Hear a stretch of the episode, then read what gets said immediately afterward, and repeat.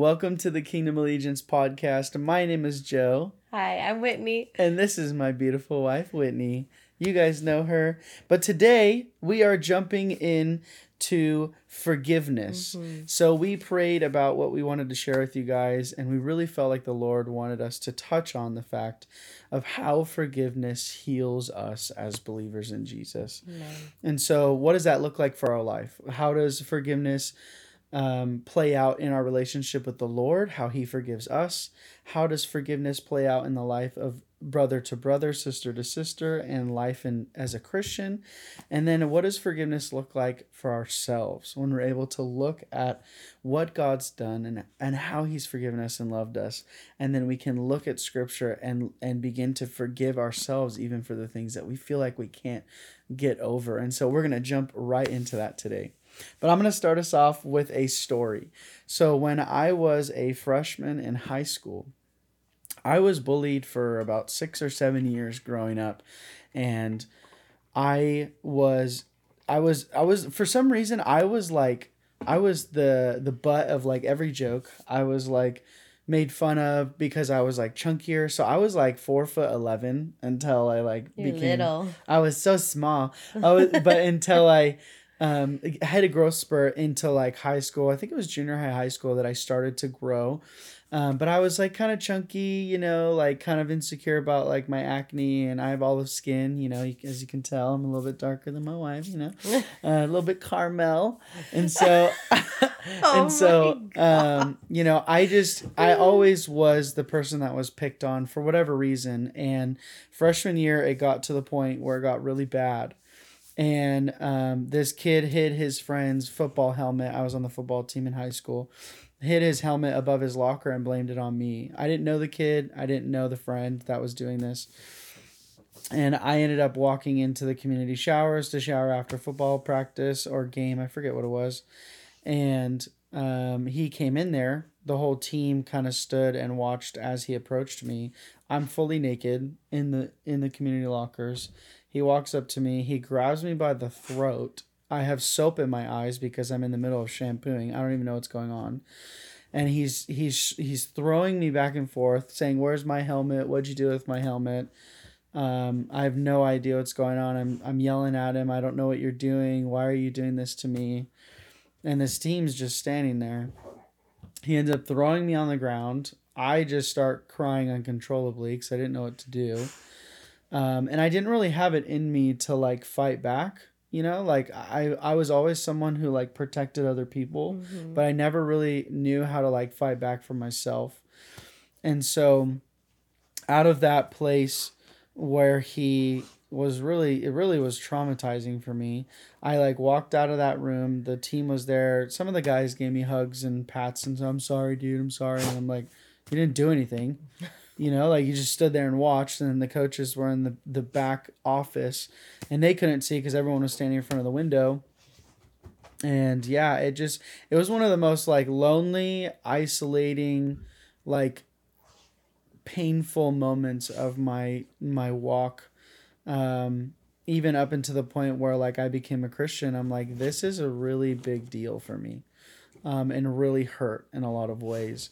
And I remember, like, I was telling Whitney in the car earlier that, like, I didn't quite, like, I started going to church when I was like 11 or 12.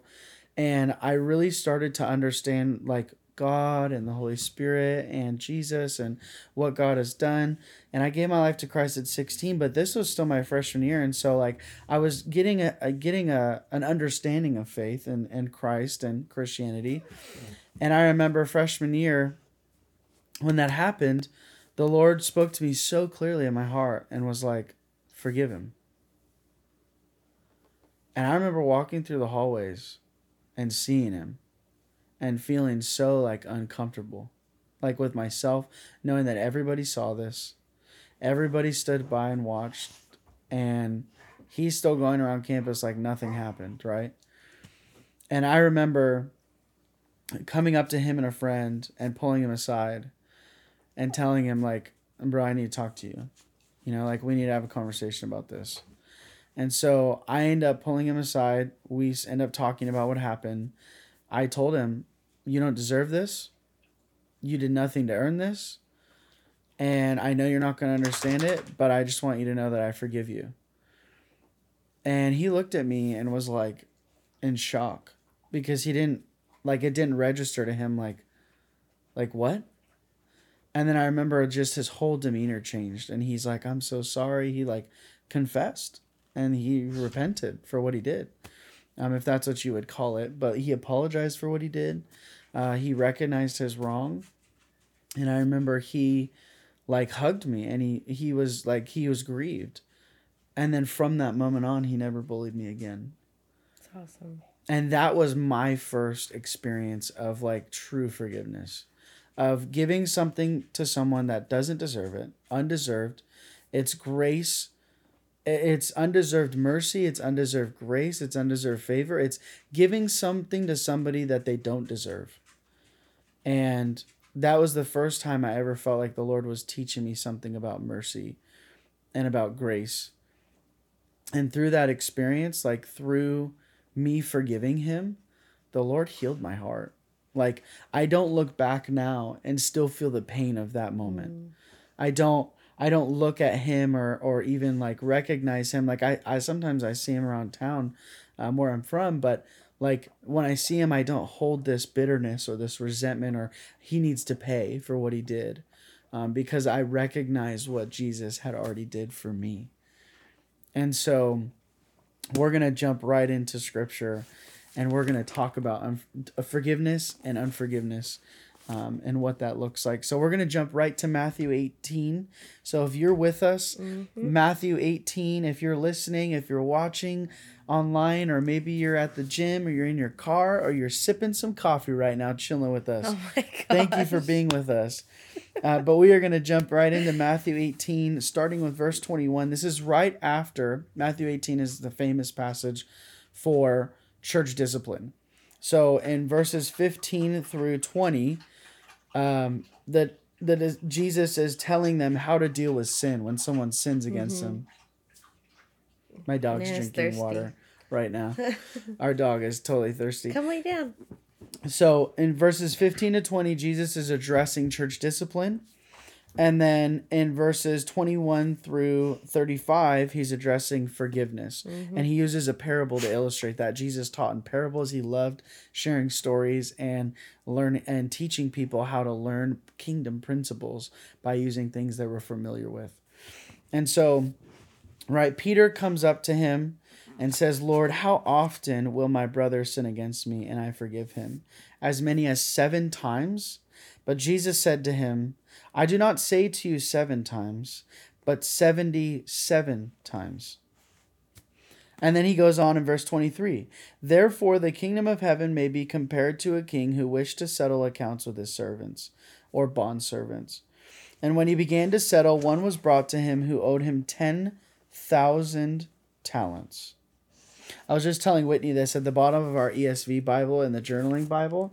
It says um, that a talent was a monetary unit worth about 20 years' wages of labor.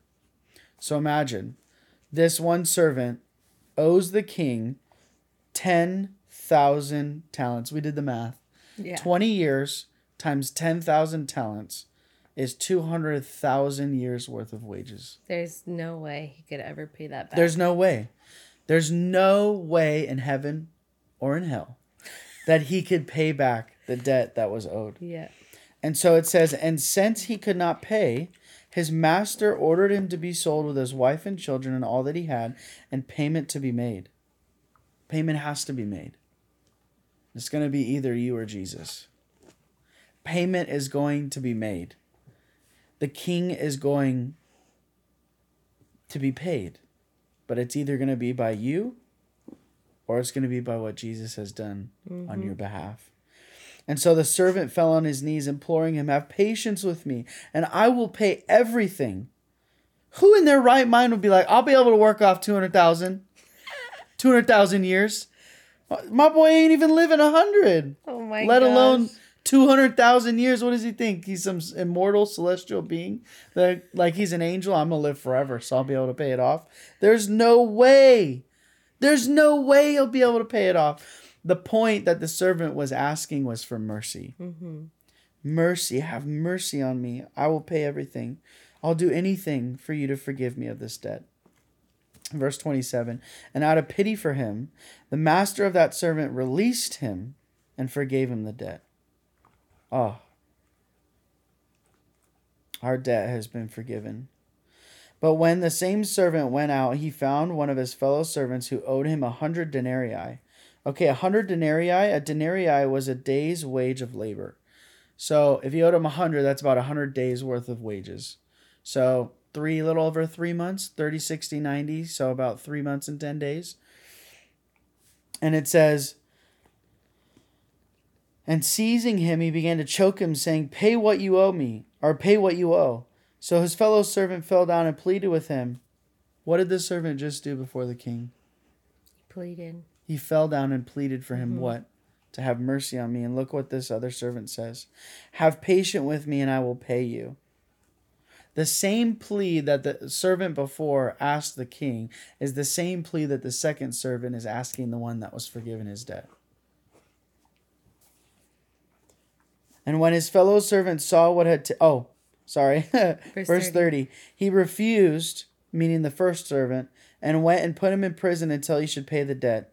When his fellow servants saw what had taken place, other people noticed. Okay, I'm going to go back to that. They were greatly distressed, and they went and reported to their master all that had taken place. Then his master summoned him and said to him, You wicked servant. The first servant that was forgiven everything, and God had mercy on this first servant. The king had mercy on this first servant. He's now calling him wicked. He forgave him all of his debt. There's no way he could pay back 200,000 years worth of wages. And the king says, You're free. I've forgiven all of your debt.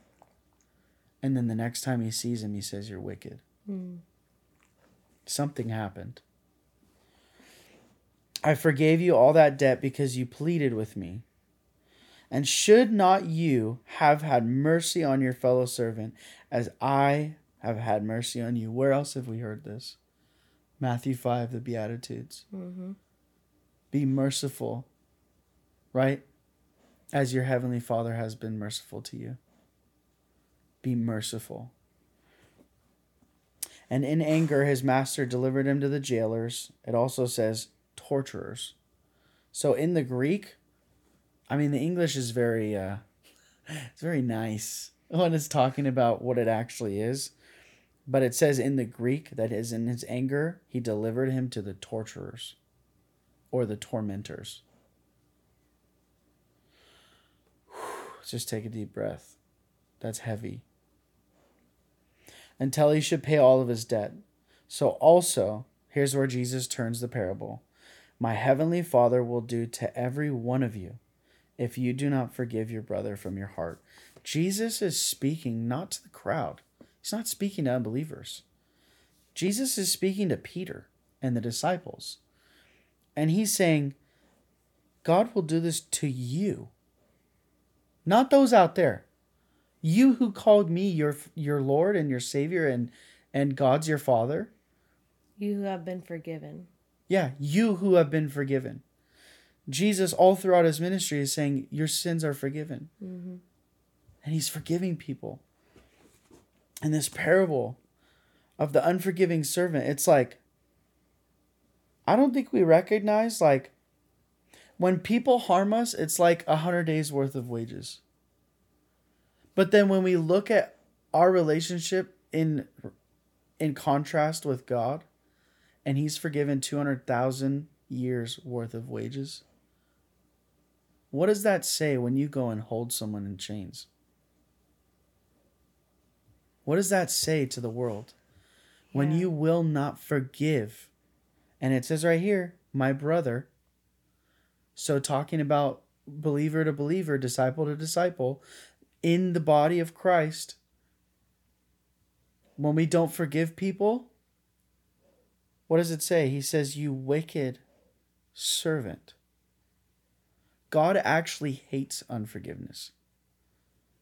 I would go so far to say that God is displeased with unforgiveness because he modeled it. What did Jesus say on the cross? Father, forgive them, for they know not what they do. God, they don't get it. They don't understand. They're crucifying me. But I forgive them. The power of the cross is the blood of Jesus and the mercy that was poured out so that all of us could come boldly before the throne of grace in our time of need. All of us. Like he poured out his mercy and his grace and his forgiveness. And for you to go to somebody that owes you, like in my story of being bullied, if I were to hold that against him even now, what, nine years later, and to be like, he still owes me I would be keeping not only myself in a prison, but Jesus says, if you forgive others, then you will also be forgiven. Don't you think that, that there there's actually a very real consequence for not forgiving people? Mm. Like it says not only this that he didn't forgive him, but that oh man, I didn't even see that in verse 28. 100 denarii seized him and he began to choke him. the way I was treated in that locker room, being choked out, saying, Where's my where's my stuff? I then turn around and do it to him. But knowing that God's forgiven me, the mercy and the grace and the love of Jesus and the righteousness that's been given to me because of the cross of Calvary and what God has done, I'm going to go around and I'm going to treat people in an unforgiving way?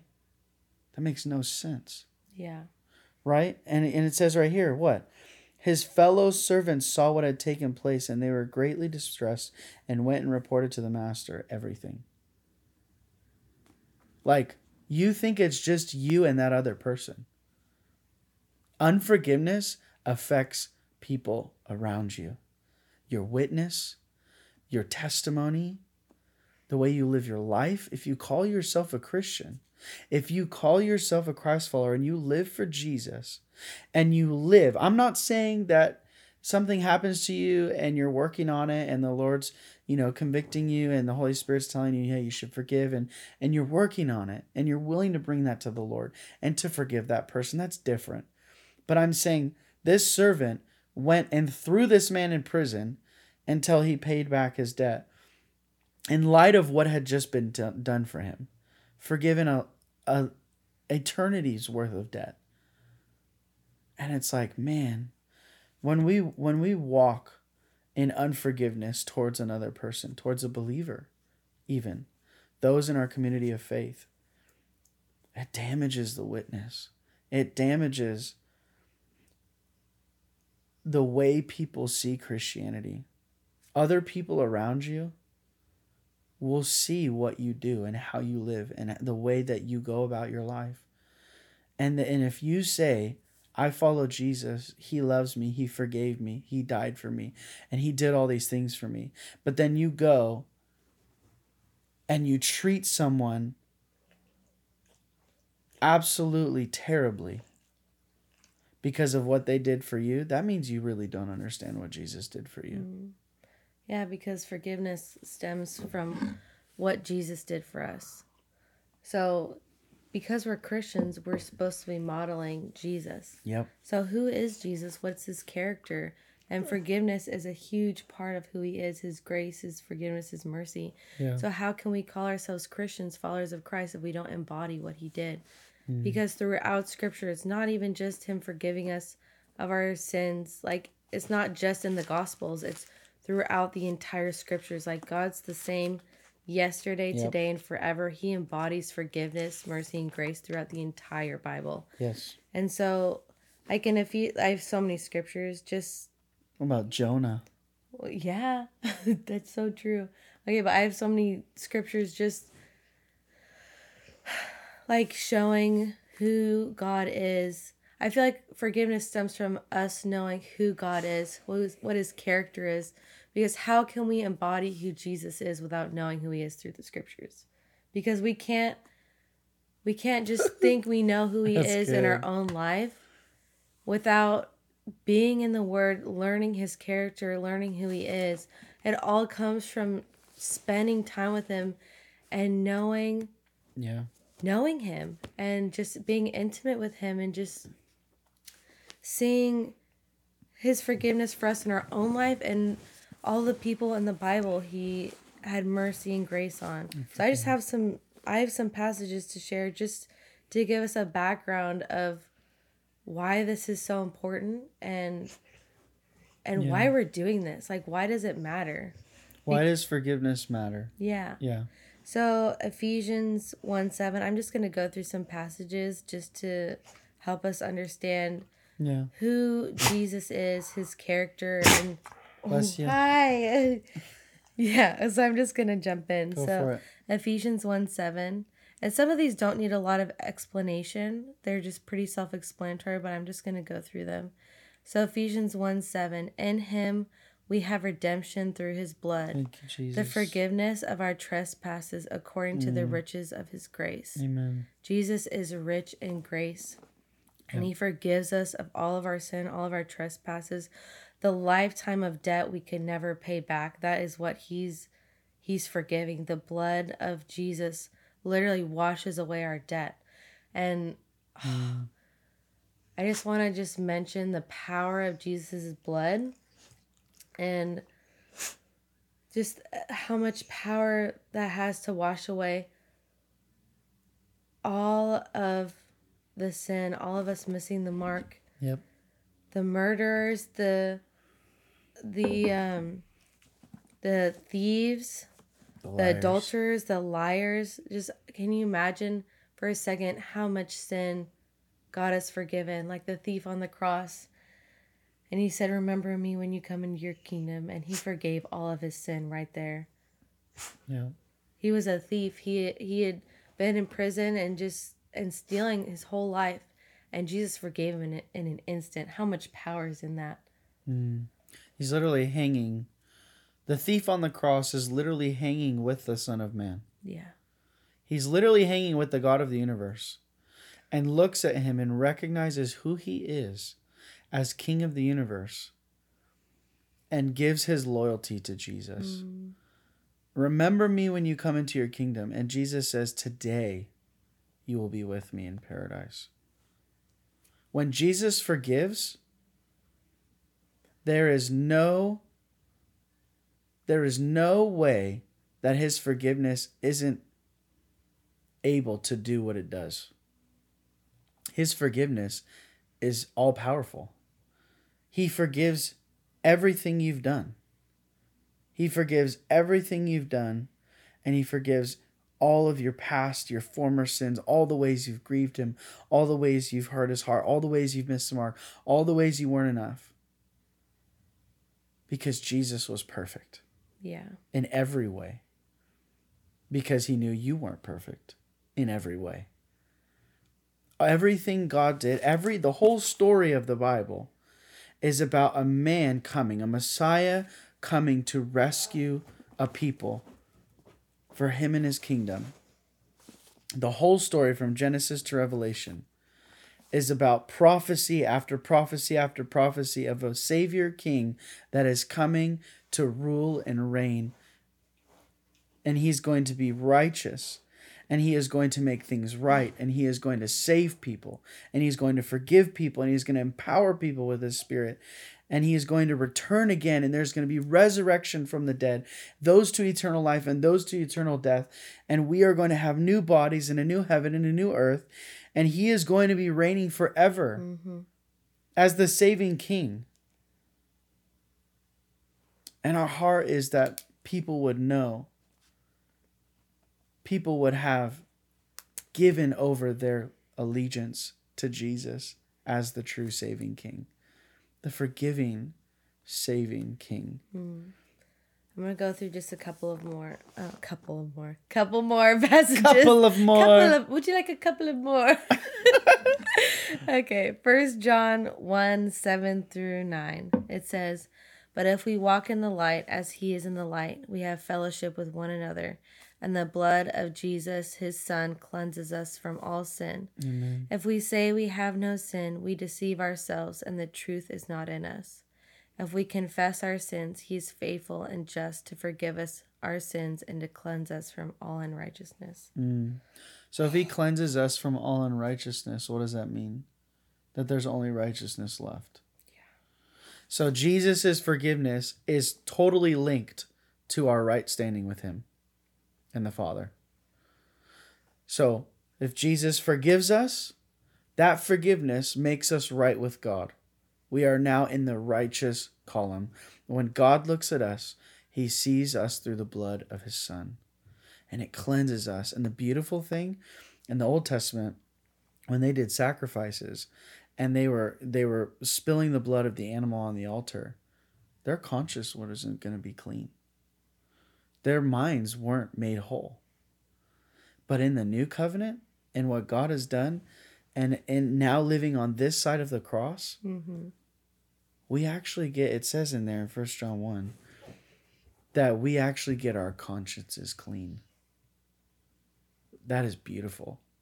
Like we get we we don't have to remember the stain of our sins. We don't have to dwell on the stain of our sins. But in fact, like we actually get to have the mind of Christ. We actually get to live with a pure conscience. And our heart becomes pure because He changes it. He makes us a new creation. We want to love Him. We want to love others. He's written the, law in our hearts. He says he's going to take out our heart of stone and replace it with a heart of flesh, as prophesied in Jeremiah. And he's done that through the Holy Spirit. Mm. I don't know why I just got, I got like a picture in my head of just, you know, this like white garment. Mm. And then just thinking of how dirty our sin is, like having blood all over this garment. And imagine it just going in the mud and being trampled on and mm. like ripped and like mm. beyond mm. repair. Yeah. And it's like you look at that and it's like that's impossible. There's no there's no power, there's nothing on earth that could make this clean. I could do nothing to make this clean. You know, no matter how much I try to wash it, how much good I do, all these things, there's like You could bleach it. You could try to bleach it, but that isn't going to get rid of the rips, the stains, the blood. Like bleach does not get rid of everything. Yep. And it's only that by the power of Jesus's blood that washes us clean and makes that garment new. Like those rips are are healed. Like mm. all the mm. stains are washed away. It's completely like new. Mm. Even better than new. It's sparkling. It's got glitter on it.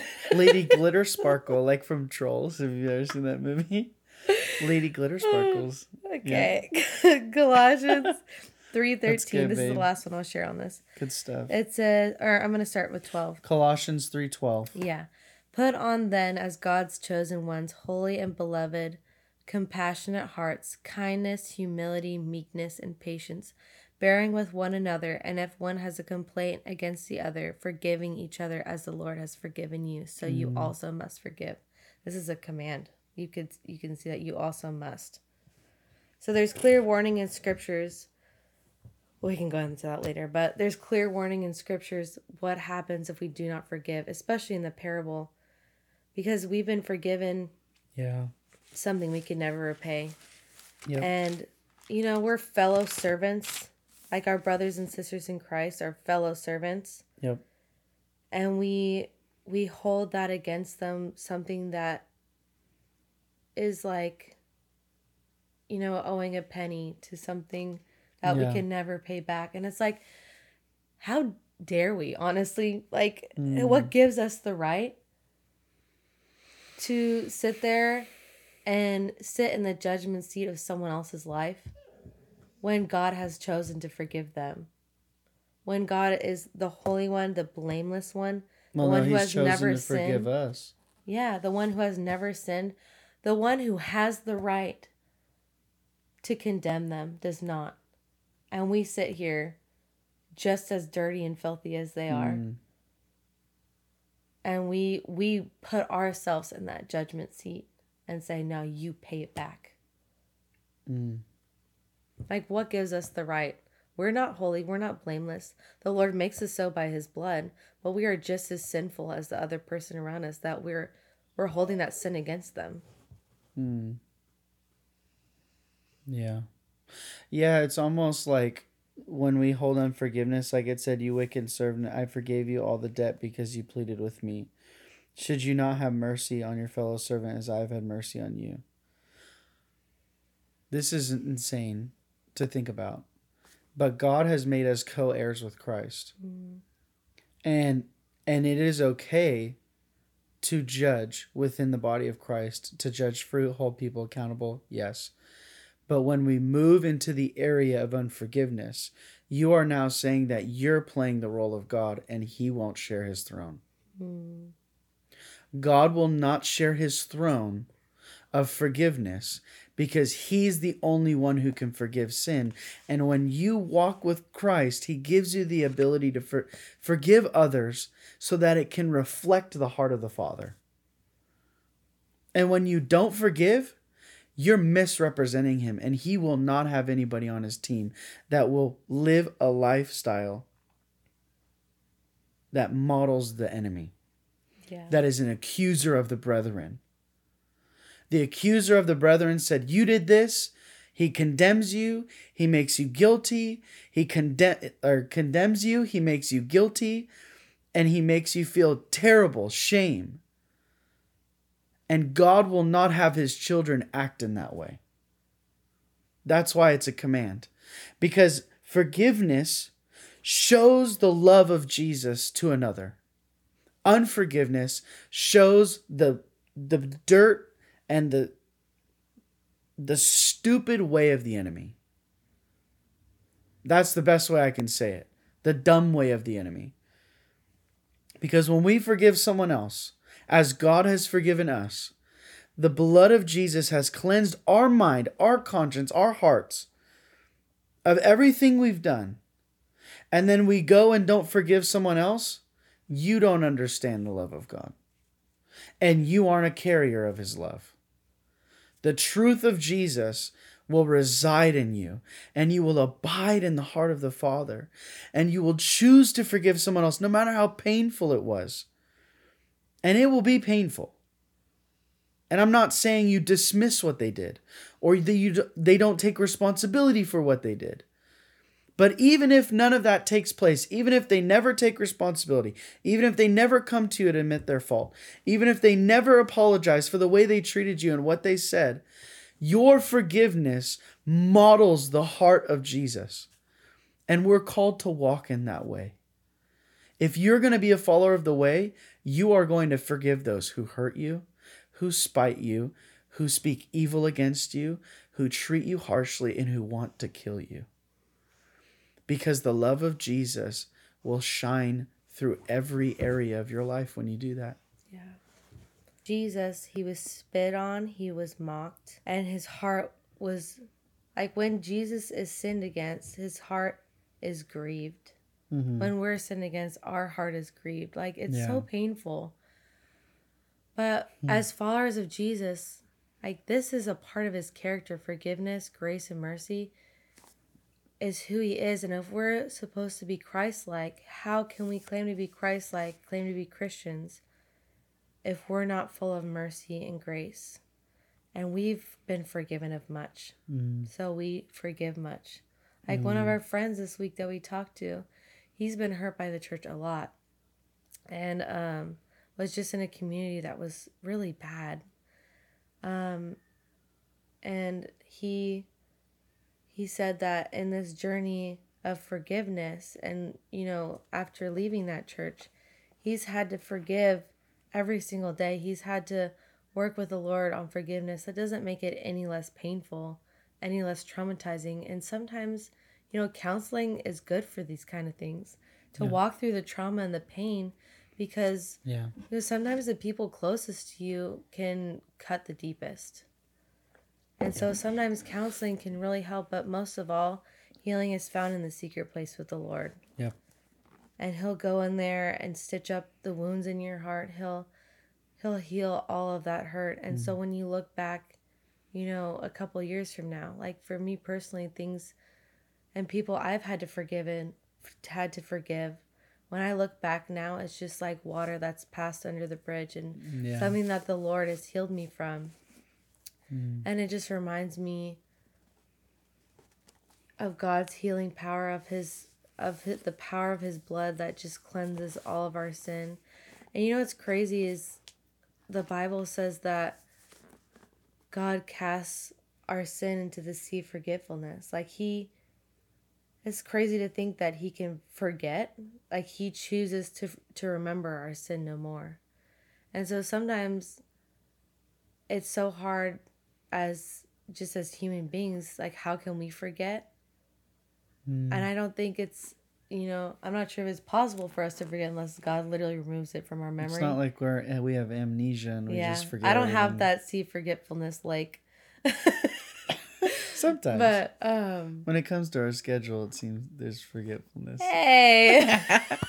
I'm she doesn't. Trying. She doesn't forget the important things. The non-important tasks. oh just, my gosh. Eh, anyway, I'm the scheduler in the relationship. So it's not like we can cast it in the sea forgetfulness unless you know, like the Lord does that through us. Yeah.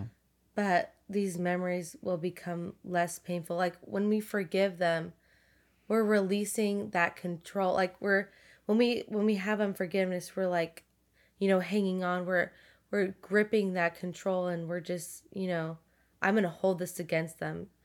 It's like you're just you're like um, you know, controlling the picture was the servant threw the other servant in jail. Yeah.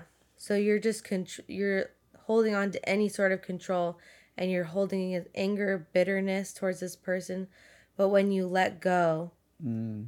and you give it to the Lord and you forgive, that that really sets you free and that that's the key to healing from those wounds from that pain. Yep. Yep and we're not saying that they deserve it by any means. We're not saying that they earned it. We're not saying that you know they're good people therefore we should forgive. No there's very bad people that we're also called to forgive. There's very bad people that we're called to love. We're called to love our enemies and pray for those who mm-hmm. persecute us. And you know, I'll share a story too. Like, yeah, we've been, I mean, me and Whitney personally have been walking through a lot of things. And we had, you know, some accusations and some things thrown at us and some really hurtful things that were said to us um, in terms of our character and this ministry of the podcast and just the way that we're going about living our life. And, and it's like, you would never think that it would come from somebody that you love and somebody that you respect and you trust. And the Lord took me to uh I want to cry, man. I might cry, but it's okay. Um the Lord took me to Acts chapter 7 just in my mind, like as I was praying for this person. And truly praying. Like, yeah, I was hurt. Like, yeah, I, I, I cried a lot from the conversation and the way it went down and stuff and just like how I was treated. But I I I uh, like I look at I look at the other person through the lens of what Jesus has done for me. And it's like how could I not? So he brought up Acts chapter 7 in my heart. And one of the first things that it says in Acts 7, I don't know if you know this, but Stephen was the first martyr ever recorded in scripture. And it says that when Stephen, at the end of uh, Acts 7, verse 54, it says, Now when they heard these things, they were enraged. The people that were listening, Stephen just went on like 40 to 50 verses of telling people that you are the ones that killed Jesus and you murdered the author of life. You Jews, you killed him. And so they decide we're going to kill Stephen. So when they heard these things, they were enraged and they ground their teeth at him. You ever seen someone like get so angry that they just grind their teeth? Like they just get so mad? That was the situation. But he, full of the Holy Spirit, Stephen, gazed into heaven and saw the glory of God and Jesus standing at the right hand of God. You know, it's insane as Jesus ascended and is seated at the right hand of God. But when Stephen was the first martyr, Jesus stood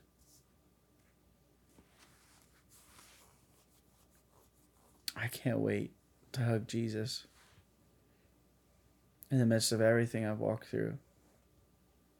And to be know to be known that I'm to know that I am loved by him. Jesus stood as a standing ovation to honor Stephen. That's that's beautiful. But they cried out with a loud voice and stopped their ears and rushed together at him.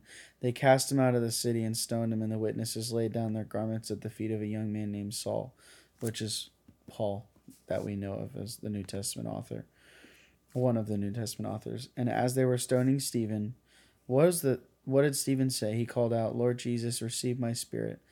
And the second thing he said, as he's falling to his knees, he cried out with a loud voice so they could hear him. Lord, do not hold this sin against them. And when he had said this, he fell asleep.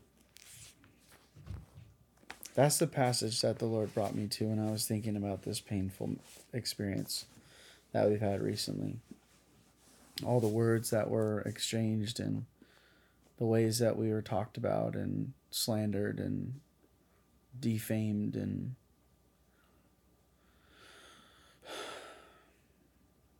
just called heretics straight up. And it's like, God, don't hold this sin against them. God, don't. Don't hold this sin against them. I know they mean well. I know their heart is trying.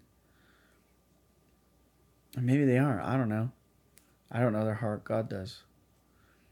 But my response to being treated that way is a gauge of how much I truly understand the love and forgiveness of God for me. If I truly understand the forgiveness that God has given me, then I will be able to give that to other people.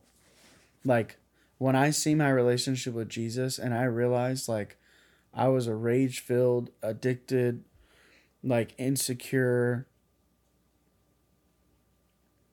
sexually perverse person and I realized all the things I did up until the point I said yes to Jesus.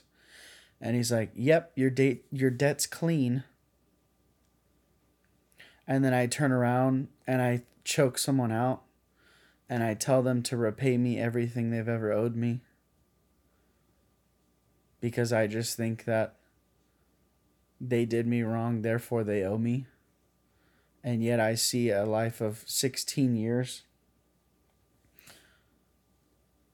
when I said yes to Christ and then I turn around and and I want to throw them in prison and yet God let me go free. Like I don't think we understand the gravity of forgiveness when we hold that from someone else. When you choose not to forgive. And God's like but you don't you didn't you don't you don't recognize what I did.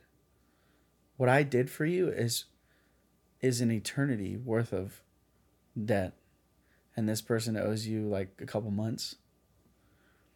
And you're going to go and hold them captive when I've chosen to release you and make you free? That's a wicked servant. That is not a servant that knows the love of the king and the mercy and forgiveness of the king.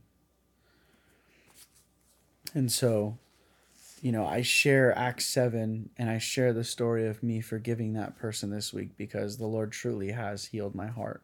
When I think of this person, I'm not angry, I'm not resentful, I'm not bitter, I'm not wishing I could just get back at them and I'm just going to lash out and be mean back. No. I love them. I, I care about them. I, I my prayers are not God please change them. My prayers are God please use them for your kingdom. God, grab their hearts, and I want them to experience the mercy and the grace and the forgiveness that I have in you. And I want their hearts to know you. And I want them to be used mightily for your kingdom. That's way different than God, this hurt and they need to pay. That's not prayer. Praying for your enemies is loving them in spite of the evil they've done to you. Because the heart of the Father is shown the character of Jesus is modeled. And we choose to live a life as suffering servants. We've chosen this life. We've signed up for this kingdom. Mm-hmm. We've given our loyalty to Jesus. We've pledged allegiance to this kingdom alone.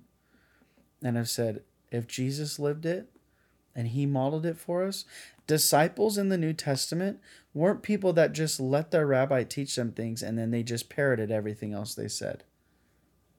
That's not what a disciple was. A disciple was someone who learned how to walk, talk, eat, and live like the rabbi. And one day the rabbi would give them authority over to the disciple so that they could continue the tradition. A disciple is somebody who lives and breathes and moves and talks and walks and does the very things that of the one they're following. If Jesus modeled this for us, then we live this way in response to what he's done for us. And we love others because he first loved us. We forgive others because he first forgave us. We're merciful to others because he's been merciful to us. And we're gracious to others because he's been gracious to us. Yep. We've counted the cost. Now it's time to pay up. It's time to pay our dues. Not just kidding. Um, and I want to point us to another um, passage in Scripture, uh, uh, an event that took place during the time of Jesus in Luke 7, a sinful woman forgiven in verses 36. Um, it says this One of the Pharisees asked him to eat with him, and he went into the Pharisee's house and reclined at the table. So they're eating, hanging out, you know, typical like, all right, let's get it, let's get some food together. And behold, a woman of the city who was a sinner, when she learned that he was reclining at table in the Pharisee's house, brought an alabaster flask of ointment. And standing behind him at his feet, weeping, she began to wet his feet with her tears, and wiping them with her the hair of her head, kissed his feet and anointed them with ointment. Right there. Oh my gosh! And there's verse thirty-eight. So she's weeping. She's wetting his feet with her tears. She's wiping her with her hair, kissing his feet, and anointing his feet with ointment. This is so profound. Like this par this not parable, this actual historical event that took place during the time of Jesus. This woman sees the Messiah, sees God in the flesh, is weeping, literally wets his feet with her tears, lets down her hair. The hair is the glory of the woman, and that is reserved only for her husband. What was she declaring in that moment?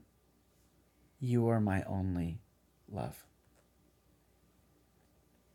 Oh my gosh. Thank you, Jesus. The woman is declaring her love for Jesus. You are the one whom my soul truly loves. She wiped her hair on his feet, kissed his feet. She showed Jesus her love for him and anointed his feet with the ointment with the alabaster jar. And now, when the Pharisee who had invited him saw this, he said to himself, If this man were a prophet, he would have known who and what sort of woman this was who's touching him, for she's a sinner. And Jesus answering said to him, Simon, I have something to say to you. He answered, Say it, teacher. Like, what's up? A certain moneylender had two debtors. Jesus goes into a parable. One owed 500 denarii, like we had learned in the last parable. Denarii is a day's worth of wages, so 500 days, a little over a year's worth and then other 50. So 50 days versus 500 days is kind of a big difference. Uh, you have over a year's worth, or you have almost two months' worth. So when they could not pay, he canceled the debt of both. Now, which of them will love him more? Simon answered, The one, I suppose, from whom he canceled the larger debt. And he said to him, You have judged rightly. Then turning to the toward the woman, he said to Simon, Do you see this woman? Do you see her? Like, do you see this woman crying at my feet? Do you see this woman wiping her her hair on my feet? Do you see this woman pouring the ointment of alabaster jar on my feet? Feet were a big deal in the days of Jesus because people could go and bathe. It's not like today where we have bathtubs or showers or you go to a community shower. Like they had to go somewhere to wash. Then they had to come back home and their feet were probably dirty by the time they got back. So this ain't no like like this is grimy. And she's choosing to go to the dirtiest part of Jesus's body, which is his feet, and to pour everything on him. And Simon want Jesus wanted Simon to recognize what she was doing. And he said, I entered your house, and you gave me no water for my feet, but she has wet my feet with her tears and wiped them with her hair. You gave me no kiss. Jewish culture, I don't know if you've seen in the New Testament, like in the church, they would say greet each other with a holy kiss. It's like like a holy kiss. He wasn't greeted with a kiss. He wasn't honored in the home. His feet weren't washed. This is all custom. This is all tradition, which the religious leaders were very, very much concerned about following the tradition and the culture of the day. And they were very to the T with these things. They never they very rarely missed the mark. And they were very proud to say that. And so Jesus says, From the time I came in, she has not ceased to kiss my feet. You didn't even anoint my head with oil, but she anointed my feet with ointment. Anointing head was, you know, honoring the person, anointing them, running down the beard as a way to show respect for him as rabbi and teacher. And Jesus goes on to say, Therefore I tell you, her sins, which are many, are forgiven, for she loved much. But he who is forgiven little loves little. And he said to her, Your sins are forgiven. Then those who were at table with him began to say among themselves, Who is this who even forgives sins? And he said to the woman, Your faith has saved you. Go in peace. This act of faithfulness to Jesus pleased him. All of these religious leaders, he goes into the house of this religious leader, has dinner with him, doesn't get his feet washed, doesn't get his his hair anointed with oil, his head anointed with oil, doesn't get kissed. But then this woman who should in that society have no dealings with Jesus and is not welcome into that home and has done everything that they should have done, he looks at her and says, You're forgiven. And he says, Because she's forgiven, she loves much. Look at how much has been forgiven. That's why she loves much. And so to tie it, you know, most of it together is when we look at how much God has forgiven us, we're like, wow, God, like, you've forgiven so much of my life. And I deserve a separation from you. I deserve an eternity completely separated from you. And yet you've forgiven me all that I've done. So, out of gratefulness for what God has done for us, we forgive others. Yep. Because we've been forgiven much. Yep. And the woman that did her response to Jesus was literally loving him. And her love for him was directly connected to his forgiveness for her. When she recognized who he was and he forgave her sins, Jesus said she was forgiven much, therefore she loves much. So your love is directly connected to your forgiveness. The way you love, the way you care about other people, the way you show mercy, the way you show grace, the way you show forgiveness is directly connected to how you love Jesus. They're connected. When you recognize how much you've been forgiven, your response should be, I want to forgive much and I want to love much because of what God has done. Therefore, I will do the same. Mm. But if you're not forgiving much and you're holding unforgiveness and you're bitter and you're resentful, your pers- your paradigm, your your perspective is off. You're not seeing clearly what God's done for you. And so it's going back to that place of okay, you know what? I want to get my right heart my heart right before the Lord.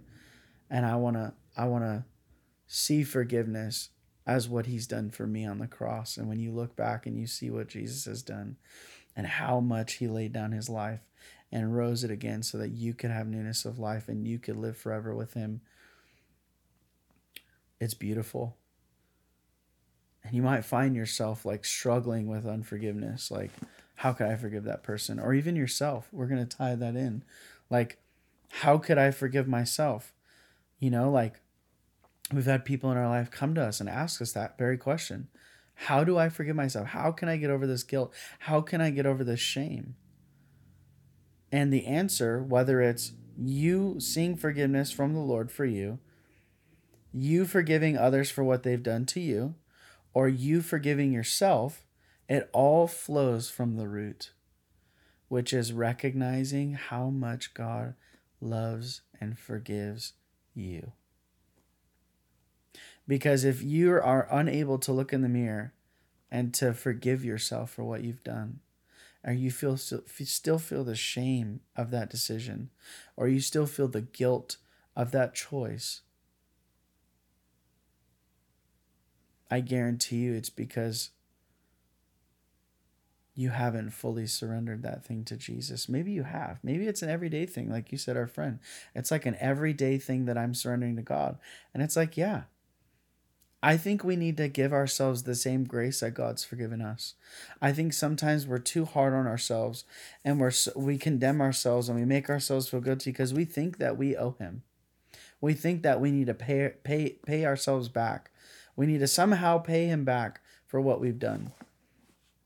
And it's like the one of the most powerful things I've ever heard is if God's chosen to forget your sin, why do you choose to remember it? If God's chosen to throw your sin into the sea of forgetfulness and remember it no more, why do you go back to that thing and say, I deserve it? Why? Do you think you need to punish yourself? Has the enemy convinced you that you need to punish yourself?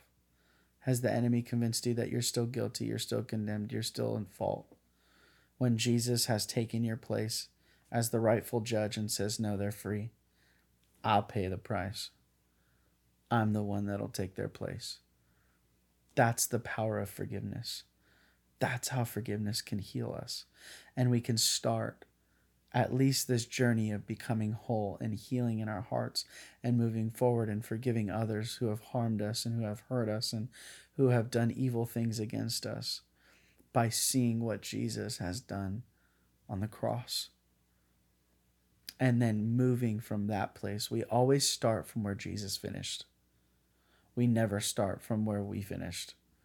Like, oh my gosh, I did that thing the other day. It's like, no, you start from the cross. You see what Jesus has done, and that's the lens you look at everything in your life through. That's how you look at people. That's how you look at yourself. Yeah. Is through the lens of what Jesus has done for you. That's good. Mm. I also if it helps to give you guys a picture, you know, if God forgave you, and like in a court of law yeah. you're the one you're the one who's who's sinned and and is being judged. And god's on the judgment seat and he says i do not condemn you. And you're like but no. And then you go up and you're like get out of the way god. And then you're like this is my seat. You're like i don't believe you. And then and you're like condemned and you and then you hit the gavel. the gavel yeah. and you're like lifetime sentence. why do you, you push think, Jesus out of the way and then you say Why do you think that is, Whitney? Why do you think some people I know we we've been we've all been there. Why do you think some people think that they deserve to stay in that place of, you know, unforgiveness when it comes to their themselves or yeah. well you know, because we do we do deserve we do deserve punishment. Yeah. it's it's true. We do deserve it. But the one the only person who could condemn us god because he's holy and just and he's perfect chooses to set us free. Mm. and it's like we don't believe him. We like we feel like it's our punishment is justified, which it is. But the only person who could, who has the right to judge us, yeah, and his judgment is pure and perfect, and he doesn't, we're like, wait, what? We're free? I think you told me the other day, it's like we're in prison, and then Jesus opens the gate and says, You're free. And you're like, What? No. And then you go and like shut the gate. I deserve this. I'm going to sit here and I'm going to carry out my punishment when when Jesus opened the door for you. Mm. And it's so hard to accept sometimes because we know what we've done. We know the pain we've caused. We know what we deserve. Yeah. But that just makes the grace even sweeter because we do realize what mm. we've been saved from. Yeah. Yeah. Yeah, because I think I think when when Jesus frees us by his forgiveness, he opens the jail cell door and says you're free. And some of us you know, I'll be I'll be 100% right now. Like some of us, I'll be real. We like to stay in that cell. I've been there. I'm like, but God, you know what I did. Like I deserve this. Like I deserve this mental torment. I deserve to wallow in it for a little bit more cuz it's comfortable. And it feels good sometimes to feel pity over ourselves. Oh, also. And by by punishing ourselves because Jesus freed us, so we're indebted to him. So by punishing ourselves, we feel like we're earning it. We feel like we're earning it. We're not indebted to anybody because we didn't accept the gift. Oh, yeah. So I, I think it's also a bit of control and saying like, no, I don't want to owe God. I don't want to owe God my life. I want I want to it's this it's this twisted way of thinking that I want to work it off. Mm. Like I want to be okay on my own. Yeah. I want to be okay on my own. I don't want God to fix it for me. I don't need anybody to help me. I don't need anybody to take care of me. It's this self-reliance. It's an independence. Yeah. That you think that you are enough for you and you're not. You can never pay it off. It's like the parable that we read. 200,000 years. Yeah. You aren't going to live that long. There's no way you could ever pay that back. But we try. Well, we try and it won't ever work. yep. And that self reliance will kill our intimacy with the Lord mm. if we don't let Him heal us. Because there's only one who can heal the human heart, and that's God. Mm. There's only one who can heal the human condition. You see the world around us, you see all the decay, you see all the depravity, you see all the stuff that's happening. It is not fixed with natural solutions. Natural solutions will come as a byproduct of living in God's world, God's way. Like, yeah, like we will help make better solutions for the world, but we have to. This cup is not the problem. If I smash Whitney over the head with this cup, that is a very extreme illustration. But if I were to not. hit Whitney, I love you. It's just water. If I were to hit Whitney over the head with a cup, the cup is not the problem. It's the heart of the person with the cup. Mm. The human condition can only be fixed by one solution. And that's the Holy Spirit of God. That is Jesus incarnate, God with us. That is Him making us new creatures, new creations in Him being born again, being born from above, and receiving the spirit of adoption and being called children of God. That is the only way. So, this self reliance, this self penance, where I need to pay it back, or I need to do something right, or I need to make it better, and I don't need God to fix it for me, and I don't need God to take care of me. It's it's autonomy. It's it's literally Adam's first sin. We don't need God. He's not a he we are enough for ourselves. It's man's first sin. It was not eating an apple, it was not eating a fruit. It was believing that God was not enough for them. And He is. God is enough for us. God is everything we need. Mm-hmm. But when we when we try to deal with forgiveness on a level where we think that we're able to handle it on our own, he's the one that heals our hearts and he gives us the power to forgive because we all know it's not easy. It's not a walk in the park. We're not going to act like it's just dandelions and roses like, "Oh, this is fun. I love forgiving people." No, it sucks. Sometimes you just want to bop people over the head. You just want to face palm them for themselves. What? Sometimes you just want to face palm somebody. and just tell them how dumb they're being. Oh my gosh. and how stupid they're acting.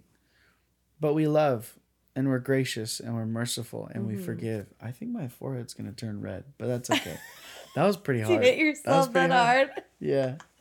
So I know. I think you want to share. Oh yeah, I just verse. wanted, I wanted to go back because I think, I think it was really good. I just wanted to share this one point. Um, yeah. Just going back to after the parable in Matthew eighteen. Yep. So also my heavenly Father will do to every one of you if you do not forgive your brother from your heart. Mm-hmm. And I just wanted to point out that it's really important that we don't put up a, a facade of forgiveness. Yeah.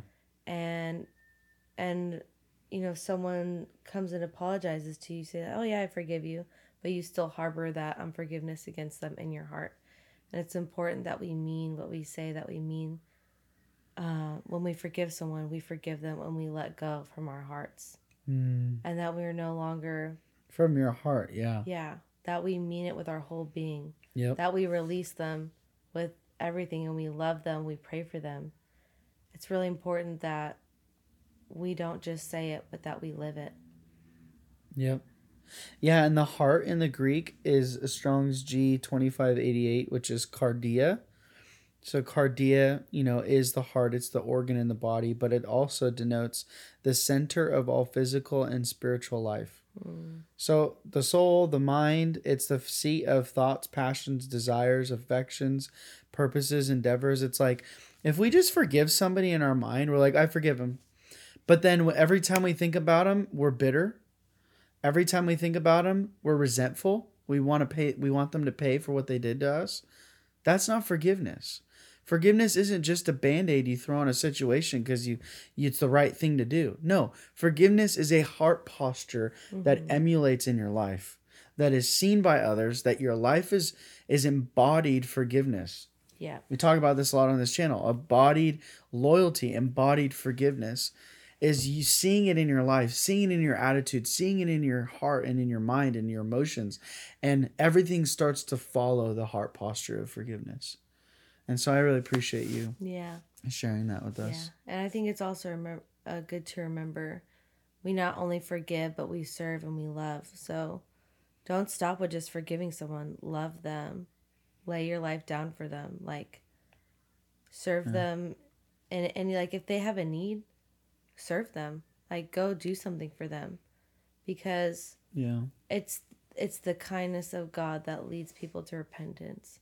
Yeah. And so it can be that kindness, God working through you and your kindness shown towards them that can lead them to repentance. Yeah. If someone does something wrong to you and you go and serve them, you give them a gift, you see a need and you fill it, that's like, mm. that's heaping burning coals on their head. Yep. And heaping burning coals on their head in that culture was actually loving them because heaping burning coals was a way to keep warm. Yep. So you're actually providing for that person. Mm-hmm. You're actually serving them and loving them. And I think I want to make a final disclaimer uh, before we wrap up is just like I want to make things clear too. Like you're probably thinking in your head all these questions, but I think one of the questions you might be thinking or you might drop in the comments below is like, well, what about abuse? You know, well, what about, you know, mm-hmm. harm, like physical harm?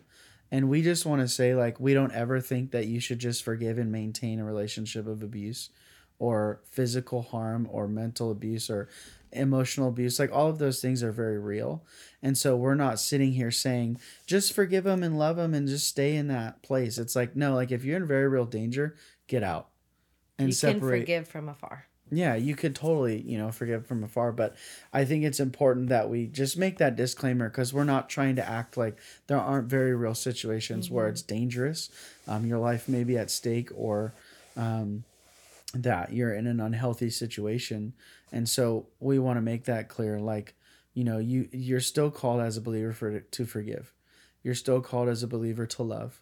But that does not mean that you put up with abuse or neglect or or any of those things that are unhealthy and mm-hmm. dysfunctional um, and creating boundaries and yeah i mean that that happens in in my life you know with people that we love and we know. And it's like you know there's people that we know that it's like you know, like I love you and I forgive you, but I'm not going to, I don't like you and I'm not going to stay in relationship with you.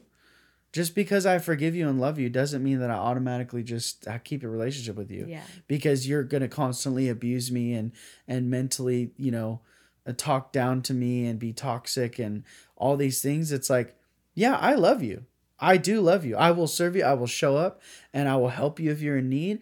I will be there for you when, when if you call me and you're like, I'm in danger, I'm there because you're family or your friends and I care about you and I love you. Mm-hmm.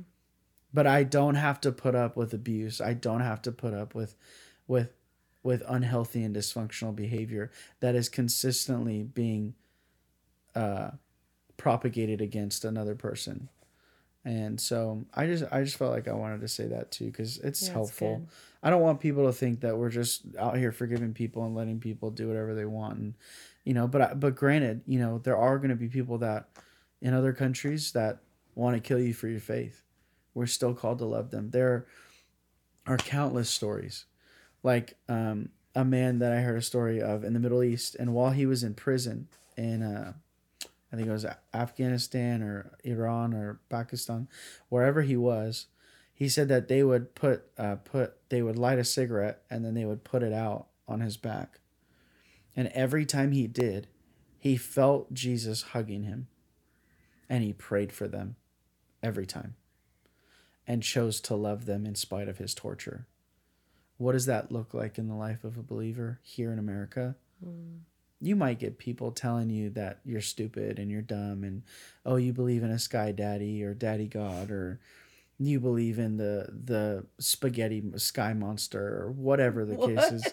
People say that stuff, dude, all the time. What spaghetti sky? Yeah, monster? I've heard that. I've heard that. No way. Yeah, I just saw it like last week, and people may be saying all kinds of stuff against you, and it's like the worst that we have in America, at least for right now. I can't. I'm not a fortune teller. I can't say years from now, but at least for right now, is maybe dealing with insults but just know that your brothers and sisters across the world are literally being beheaded because of this uh, because of this walk with Jesus. And they're choosing to love and to forgive and to be compassionate and merciful towards their their torturers and towards those who are choosing to kill them because they're praying that they would see them in heaven as well. Mm. They they believe that not only did Jesus die for their sins, the ones that are being tortured, but he also died for theirs. And the sin that they're committing against them is the sin that Jesus died for, and he wants them to know him too. So, yeah. Yeah. Well, thank you for joining us on the Kingdom Allegiance podcast today. We hope that you've enjoyed learning about forgiveness and how God forgives us, how we forgive others, and then how we can in turn learn how to forgive ourselves for things we've done. Mm-hmm. And we love you guys. Thank you so we'll much for joining video. us. And we'll see you on the next one. Good night. Good day. Good afternoon. Oh see gosh. ya.